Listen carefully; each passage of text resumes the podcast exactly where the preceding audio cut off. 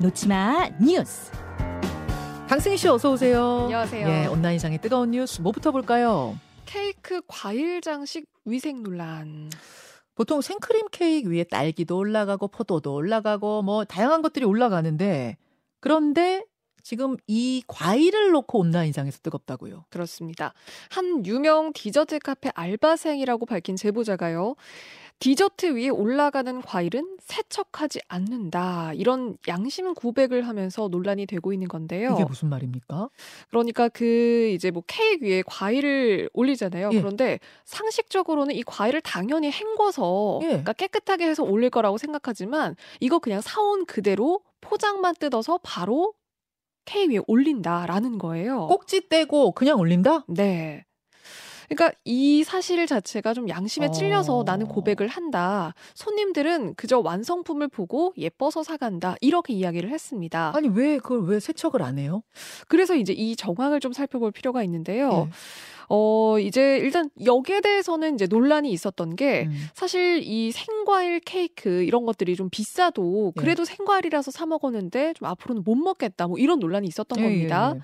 어, 그런데 이 과일에 대해서는, 그러니까 헹구는 작업에 대해서는 뭐 딸기 같은 경우는 물로 씻으면 물러져서 안 씻는다더라. 뭐 이런 일부 누리꾼들의 의견도 있었습니다. 아, 이거를 세척을 하게 되면 물러져서 네. 딸기에 올리면은 이, 게 문제가 된다. 네. 할수 없이 못 씻는 거다. 네. 안 씻는 게 아니라 못 씻는 거다. 네. 일부는 그런 의견이 있었지만 사실 이 카페에서 이 제보자가 이야기한 카페에서는 왜 그랬는지는 사실 나오진 않았습니다. 근데 모든 카페에서 다 혹은 제과점에서 다 저렇게 과일을 안 씻는 건 아니잖아요. 그게 핵심입니다. 그러니까 그렇게 보시면은 안 될 것 같고요. 네. 디저트 카페 를 한다는 한 누리꾼의 의견도 있었거든요. 음. 오히려 딸기 같은 경우는 안 물러지도록 우리는 하나하나 닦아서 신경을 쓴다. 음. 더 깨끗하게 신경 써서 과일 재료를 준비하는 카페들도 많다. 그러니까 모두 비위생적인 건 아니다. 이렇게 딱 잘라서 의견을 냈습니다. 아니 이게 뭐 지금 과일 이 가게마다 다르다고 하고 또 이 알바생이 양심 고백을 하자 저도요 저도요 저도 알아요 하는 또 목소리도 올라오고 네. 이래서 이 기회에 좀 정확히 알, 알았으면 좋겠어요. 음, 이거 어디서 좀 조사했으면 좋겠어요. 네. 이쪽이든 저쪽이든 정확하게 좀 알고 사정이 있으면 그 사정이 뭔지라도 소비자들은 알 권리가 네. 있다고 봅니다. 특히 큰 제과점에서 어떻게 하는지 네. 큰 브랜드 좀 제과점 있잖아요. 그런 데서 어떻게 하는지 좀 공개해 줬으면 좋겠네요. 다음으로 갑니다. 가습기 살균제 성분 나온 차량용 세정제. 아, 오늘은 왜 이렇게 안전, 위생 이런 이슈가 많습니까? 가습기 살균제로 인한 피해는 우리가 많이 알고 있고 그래서 이런 살균제는 쓰지 못하는 걸로 네. 제가 아는데 무슨 일이에요?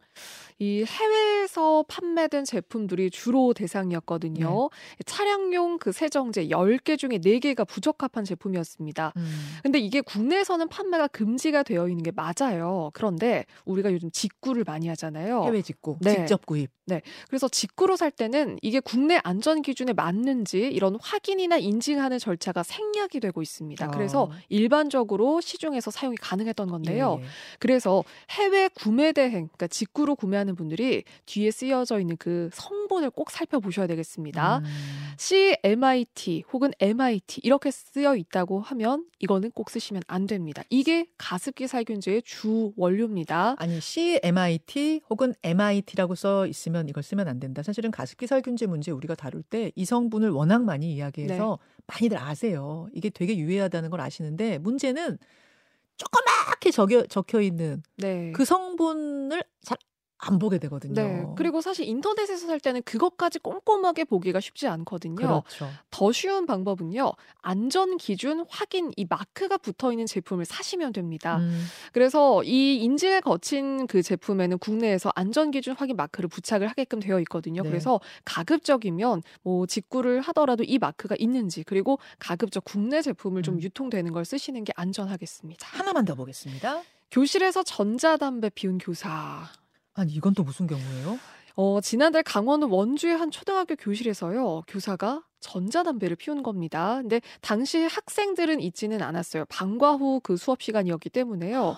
그런데 왼손에 전자담배를 들고 예. 그리고 연기가 버끔버끔 나도록 담배를 피우고 있던 상황이었는데 그런데 이거를 목격한 사람들도 아이들이었거든요. 어. 이게 한두 번이 아니었고요. 벌써 여러 차례 목격을 한 정황이라고 합니다. 지금 저희가 CCTV 이게 지금 CCTV는 아니고 네, 학생이 찍은 거예요. 아 네. 핸드폰으로 찍었구나 보고 있는데 선생님께서 아, 전 너무 하셨네요. 네. 아, 요새는 건물에서도 금연인 곳이 대부분인데 교실에서 선생님 책상 앞에서 네. 아이들 보는 모니터 앞에서 저렇게 담배를 뻐끔뻐끔 피셔도 되는 겁니까? 네. 그러니까 사실 뭐 그러니까 좀 힘들었다. 뭐 이렇게 이야기는 하지만 이게 심지어 아이들까지 봤잖아요. 그러니까요. 네. 그러니까 이거는 또 학교 측에서도 이 조치에 대해서도 주의 처분만 내린 걸로 드러났거든요. 그래서 이거 너무 부적절한 조치다. 어떤 공분이 좀 거세게 나오고 있습니다. 여기까지 강승희 씨 수고하셨습니다. 고맙습니다.